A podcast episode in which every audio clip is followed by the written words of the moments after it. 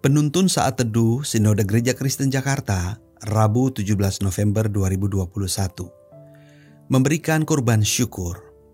2 Korintus 8 ayat 1 sampai 3. Saudara-saudara, kami hendak memberitahukan kepada kamu tentang kasih karunia yang dianugerahkan kepada jemaat-jemaat di Makedonia. Selagi dicobai dengan berat dalam pelbagai penderitaan, sukacita mereka meluap dan meskipun mereka sangat miskin, namun mereka kaya dalam kemurahan. Aku bersaksi bahwa mereka telah memberikan menurut kemampuan mereka, bahkan melampaui kemampuan mereka.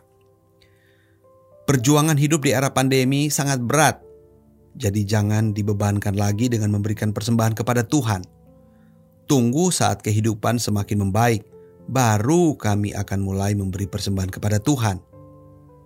Bayangkan saja ketika semua lini kehidupan sungguh dirobohkan oleh pandemi COVID-19. Untuk memenuhi kebutuhan sehari-hari saja sudah susah.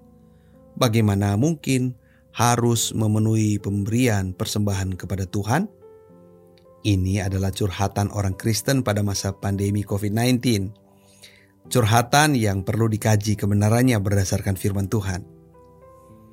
Jemaat di Makedonia tengah diguncang oleh kesulitan hidup Nas Alkitab menuliskan bahwa mereka dalam keadaan miskin secara lahiriah. Artinya bahwa untuk memenuhi kehidupan mereka setiap hari, mereka harus berjuang mirip seperti jemaat Kristen saat ini. Namun ada yang berbeda. Dinas yang sama mengatakan bahwa mereka tetap memberi persembahan dengan apa yang ada pada mereka, bahkan lebih dari yang sewajarnya. Tidak mudah bagi jemaat Makedonia untuk mempraktikkan gaya hidup memberi ini di tengah-tengah kesulitan hidup mereka. Akan tetapi inilah yang dinamakan memberi hingga merasa ada yang dikorbankan dari apa yang mereka miliki. Justru dalam kesulitan hidup mereka, jemaat di Makedonia memanfaatkannya untuk membuktikan kemurnian kasih mereka kepada Tuhan. Sebab kemurnian hati orang percaya dalam mengikut Kristus justru akan teruji dalam keadaan yang sukar. Pernahkah Anda merenungkan bahwa perjuangan hidup yang berat di era pandemi COVID-19 ini adalah kesempatan emas untuk membuktikan kemurnian kasih kita kepada Tuhan? Bayangkan saja saat segala sesuatu berjalan dengan lancar. Pekerjaan, usaha, penghasilan, dan kebutuhan hidup sehari-hari terpenuhi dengan lancar.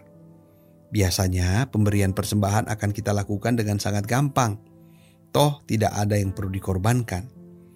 Akhirnya acap kali kita kehilangan makna pemberian persembahan kita kepada Tuhan. Memberi persembahan tak lagi kita rasakan sebagai mengorbankan rasa syukur kita kepada Tuhan, tetapi tak ubahnya seperti memberi jasa kepada tukang parkir. Maka dari itu, marilah kita belajar untuk menjadikan peristiwa yang tak mudah di masa pandemi COVID-19 ini sebagai sebuah kesempatan untuk berkorban syukur kepadanya. Memberi adalah sebuah kesempatan untuk membuktikan korban syukur kita kepada Sang Juru Selamat. Tuhan Yesus memberkati.